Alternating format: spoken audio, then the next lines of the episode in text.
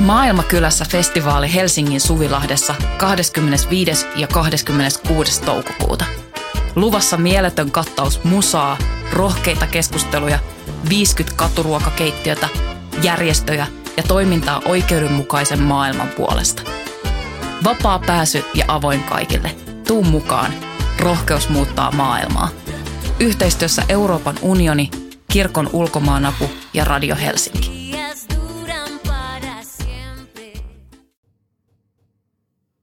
Voima kahdeksan vuonna 2023. Suurituloisten veronkevennykset eivät ole viisas idea, Ben sanoo. Jutun kirjoittaja ja lukija Iida Simes. Parlamentin veteraani kannattaa vahvan oikeistolaista politiikkaa. Samalla hän suosii pohjoismaista hyvinvointivaltiota ja ymmärtää entistä pääministeriä Sanna Marinia. Oikeiston ja vasemmiston välinen kuilu sijoittui 1970-luvulla sen mukaan, miten poliitikot ja puolueet suhtautuivat presidentti Urho Kekkoseen, keskusta ja tämän sisäpolitiikkaan. Tilanne kehysti nuoren juristin Ben Zyskowiczin kokoomus poliittisen uran alkua. Kuten hän sanoo, esimerkiksi Suomen maaseudun puoluetta ja sen puheenjohtajaa Veikko Vennamoa pidettiin 70-luvulla äärioikeistolaisena, kun hän oli jyrkästi presidentti Kekkosta vastaan. Mutta kun ajatellaan Vennamon politiikkaa ja ohjelmaa, kai se lähinnä oli jotain agraaripopulismia. Vennamon talous- ja sosiaalipoliittiset ajatukset eivät minkään mittarin mukaan edustaneet oikeistolaisuutta. Ja tämä on mun mielestä historiallinen fakta. Ben Zyskowiczin mielestä hänen ajatuksensa nuorena poliitikkona taloudesta, veroista ja sosiaalipolitiikasta olivat kokoomuksen skaalassa vasemmalle kallellaan. Hän jatkaa. Kuitenkin se, että en ollut innostunut Kekkosen kautta jatkavasta poikkeuslaista, en liiottelusta Neuvostoliiton myötäilystä, enkä hyväksynyt neuvostosuhteiden solmimista lähes hintaan mihin hyvänsä, toisin kuin valtalinjan kokoomusnuoret, johtivat siihen, että kokoomuksen nuorten liitossa minua pidettiin sen oikean laitaan kuuluvana. Minua nimiteltiin jopa äärioikeistolaiseksi. Entä nykyään? Ben Zyskowicz sanoo. Käytännön politiikkaa määrittää se, onko puolue hallitusvastuussa vai oppositiossa, hän pohtii. Oli puolue mikä tahansa, vaikka vasemmistoliitto tai demarit, jotka suhtautuvat suopeasti verojen kiristyksiin ja rahan jakamiseen mahdollisimman paljon hyviin kohteisiin, kun ne ovat hallitusvastuussa, kuten ovat Paavo Lipposen hallituksissa tai Sanna Marinin hallituksissa olleet, silloin ne joutuvat ottamaan joka tapauksessa huomioon taloudelliset reunaehdot. Halua jakaa rahaa hyviin kohteisiin on aina enemmän kuin rahaa on käytettävissä. Hallituksen kahleet. Ben Zyskowicz on parlamentaarisen demokratian ja monipuoluejärjestelmän kannattaja.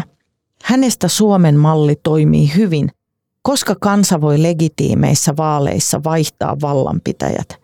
Eurooppalaisissa maissa, joissa demokratia on rapautunut, kuten Venäjällä ja Unkarissa, kansa ei juurikaan pysty äänestämällä vaihtamaan johtoa. Zyskowicz sanoo näin.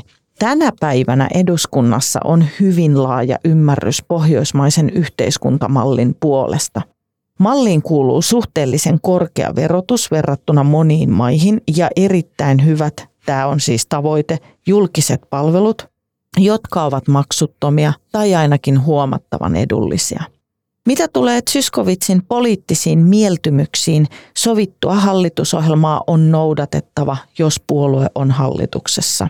Hän sanoo näin. Hallituspuolueen arjessa nämä sisäiset jaot eivät yleensä näy. Ne ovat voineet kyllä näkyä, kun ohjelma on tehty.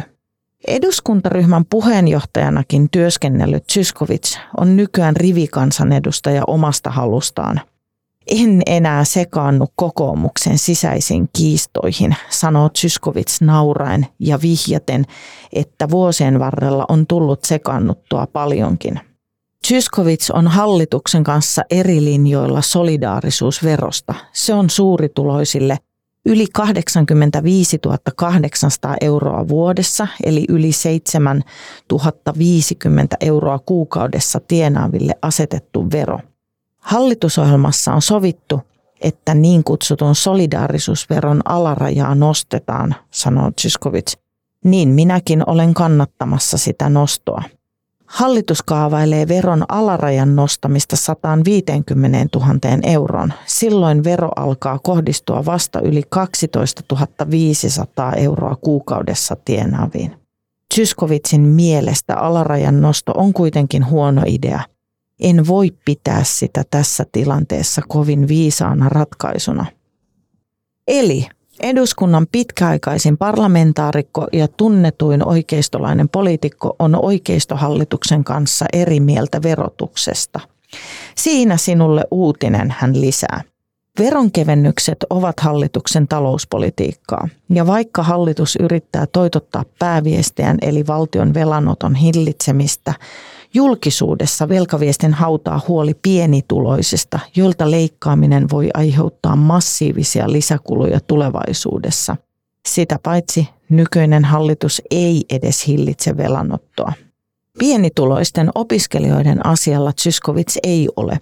Hän ei tue Helsingin yliopiston valtajien vaatimuksia luopua heihin kohdistuvista leikkauksista – Tyskovits oli kysynyt vasemmistolaisiksi ilmoittautuneilta opiskelijoilta, eikö heitä ollenkaan häiritse, että tilastollisesti katsoen heidän taustansa on varakkaampi kuin muiden kansalaisten.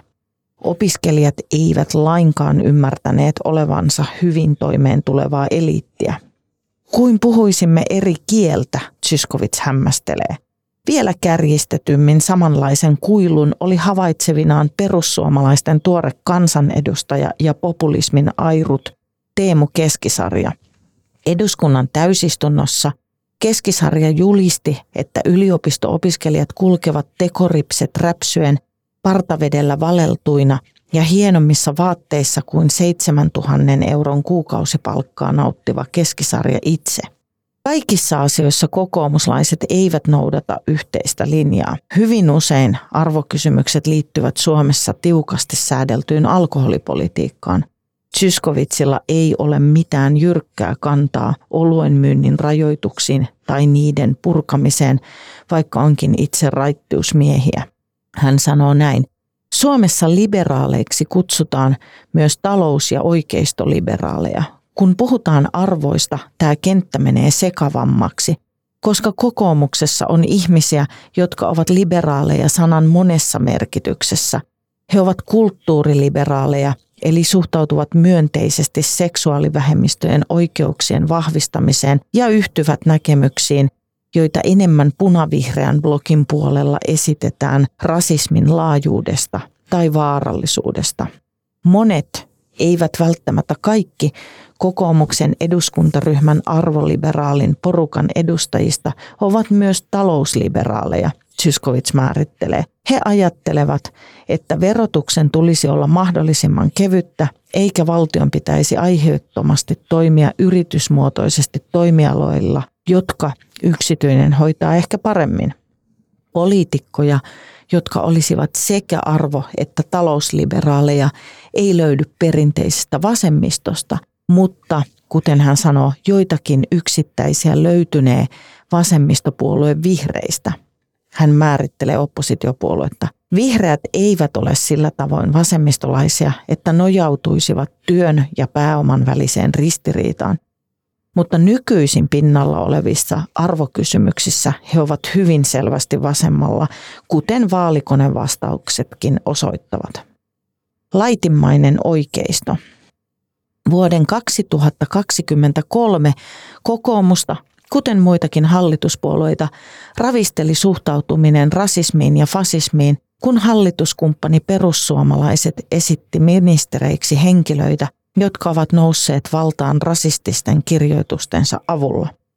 Elinkeinoministeriksi nimitetty Wilhelm Junnila, perussuomalaiset, joutui eroamaan, kun julkisuudessa alettiin puida – hänen vahvoja yhteyksiään äärioikeistoon.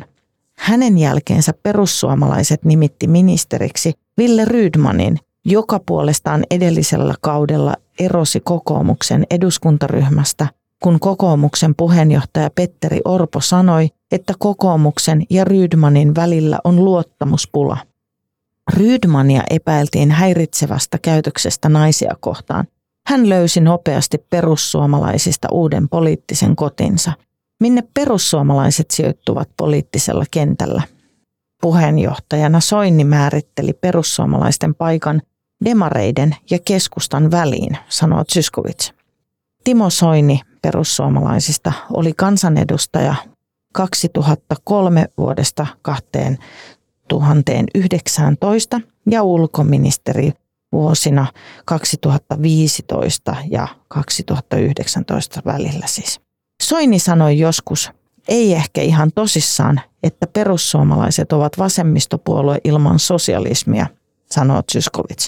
Ja Soinin aikaan se tarkoitti, että talouspoliittisissa linjauksissa puolue oli lähinnä keskusta vasemmistolainen. Se ajoi talouspolitiikkaa, jota ei voinut pitää ainakaan oikeistolaisena, joskin mukanaolo Sipilän keskusta hallituksessa vaati muuta. Jussi Hallaahon ja nykyään Riikka Purran puheenjohtamana puolue on erilainen – Syskovits kommentoi näin. Kun katsotaan Riikka Purran johtamien perussuomalaisten linjauksia, eittämättä perussuomalaisten talouspoliittinen ajattelu on oikeistolaista. Aivan erityisesti puolueen oikeistolaisuus korostuu nyt, kun Purra on valtiovarainministeri. Kuten Syskovits sanoo, kyllä Riikka Purrasta mielestäni näkyy, ettei tämän linjan vetäminen ole hänelle ja hänen puolueelleen mitenkään vastentahtoista. Syskovits on tyytyväinen hallituskoalitioon. Vahvan oikeistolainen porukka saa hänen mielestään välttämättömiä muutoksia aikaan. Esimerkiksi sosiaaliturva on miljardin luokan menoerä, josta Syskovitsin mukaan ei voi olla leikkaamatta. Tervetuloa töihin, ulkomaalaiset. Syskovitsin mielestä perussuomalaisia voisi kutsua laitaoikeistoksi. Talouspoliittinen ajattelu ei ole oikeammalla kuin kokoomuksessa, mutta hän lisää, että aatteiden liberaaliuden akselilla perussuomalaiset ovat paljon kauempana oikealla. Syskovits huomauttaa, että kristillisdemokraatit ovat erittäin konservatiivisia, mutta eivät laita oikeistolaisia. Perussuomalaisille maahanmuuton rajoittaminen on keskeistä. Perussuomalaisissa on koko joukko heitä, jotka ilmeisesti ajattelevat, että vaikka meidän talous kärsisi siitä, ettei meille tule riittävästi työperäisiä maahanmuuttajia, olkoon Suomi sitten vähän taloudellisesti huonommin toimeen tuleva ja vähän enemmän sisäänpäin käpertyvä, kunhan Suomen väestöön ei tule liikaa ihmisiä muista kulttuureista. Syskovitsin mukaan kokoomuksessa nähdään, että työperäiset maahanmuuttajat ovat välttämättömiä, jotta suomalaisten elämä, ja käytetään nyt tätä kiisteltyä sanaa elintaso, voisi jatkossa olla riittävän hyvä, jotta me voitaisiin pitää huolta kaikista ihmisistä Suomessa, jotta meillä olisi toimivat julkiset palvelut, toimiva korkeatasoinen koulutusjärjestelmä ja jotta voisimme säilyttää pohjoismaisen yhteiskuntamallin, joka on osoittautunut hyväksi. Tilanne on jo hälyttävä. Kuten hän sanoo, syntyvyys Suomessa on historiallisen alhaista. Mehän tiedetään tarkkaan, kuinka monta uutta Suomessa syntynyttä ihmistä tulee lähivuosina työmarkkinoille. Aivan liian vähän siis. Kokoomuksessa ei nähdä, että kun Suomeen tulee lisää erivärisiä ihmisiä, sanoo Zyskovic, joiden kulttuurinen tausta, uskonto ja historia on erilainen kuin perinteisten suomalaisten, joihin minäkään en kuulu, että tämä muodostaisi uhan suomalaisen kansakunnan olemassaololle ja suomalaisuuden säilymiselle. Keskeltä vasemmalle – en ole helposti sijoitettavissa mihinkään lokeroon, sanoo Zyskovic. Arvomaailman liberaali konservatiivi jaosta Zyskovic pudottelee reipasta kommenttia. Hän ehdottomasti kannattaa poliisin toimivaltuuksien laajentamista, vaikka Iltalehden kolumnisti Sanna Ukkola onkin viitannut moisen vievän maatamme poliisivaltion suuntaan. Sananvapausasioissa Zyskovic on eri linjoilla – MTVn aamulähetysten isännän Ivan Puopolon kanssa. Syskovitsin toisin kuin Puoppolon mielestä holokaustin kiistäminen pitäisi kriminalisoida eli tehdä lainvastaiseksi. Syskovits sanoo näin.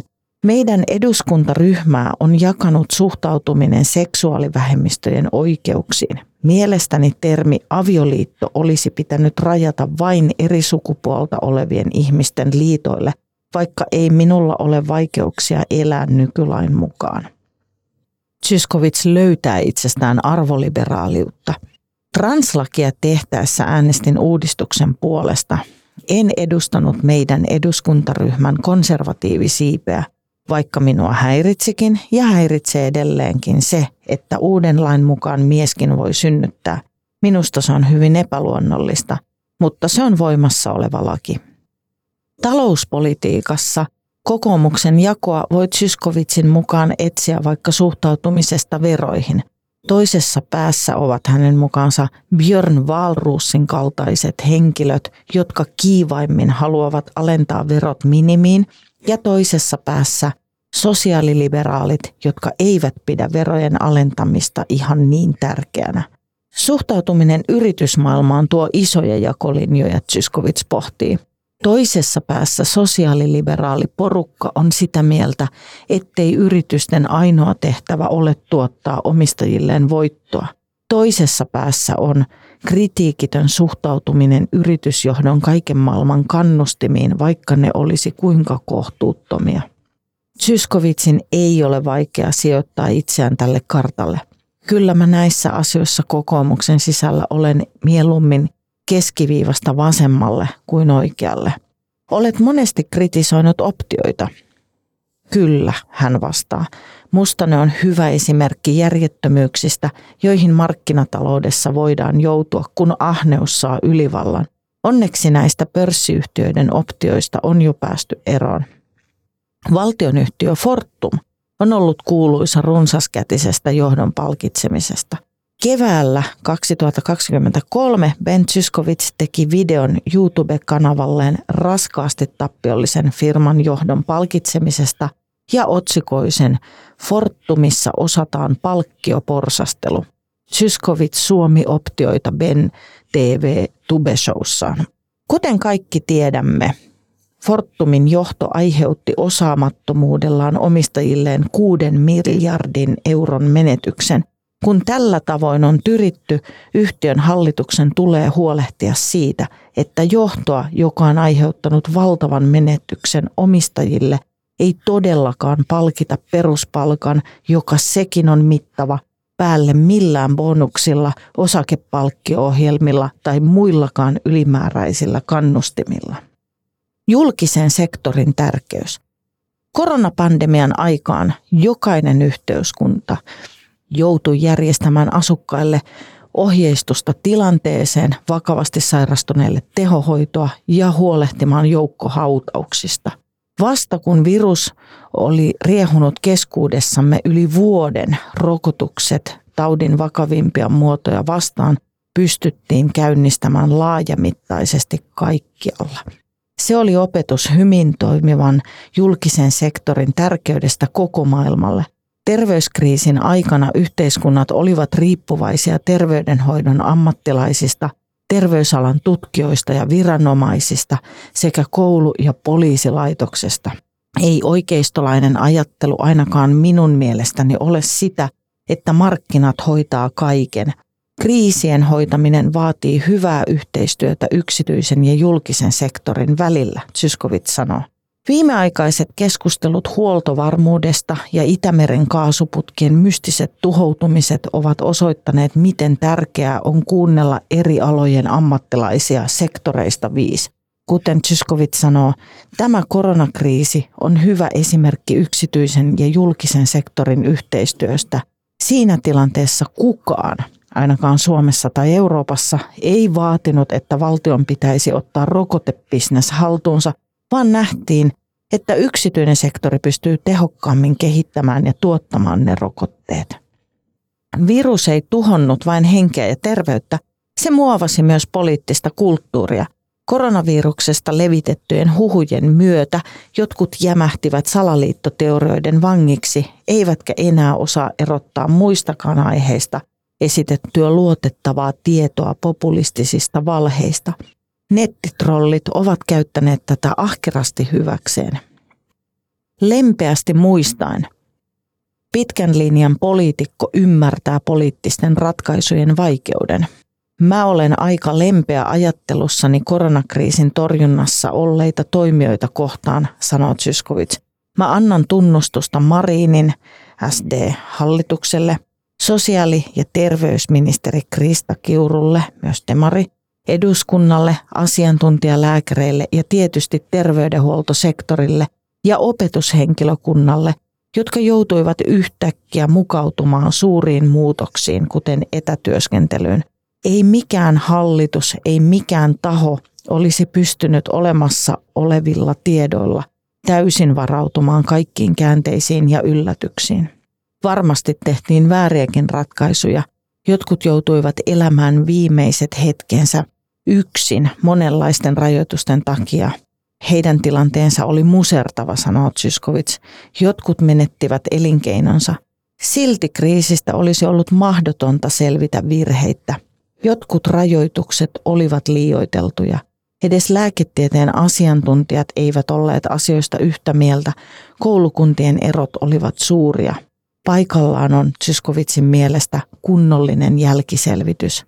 Katsotaan, mitä tehtiin oikein, mitä väärin ja mitä voisi ottaa opiksi. Se olisi erittäin tarpeellista. Mutta arvioon, jossa viisastellaan syyllistävästi jälkikäteen, ei ole tarvetta – korona-aikaan kaikki pyrkivät toimimaan parhaan kykynsä mukaan.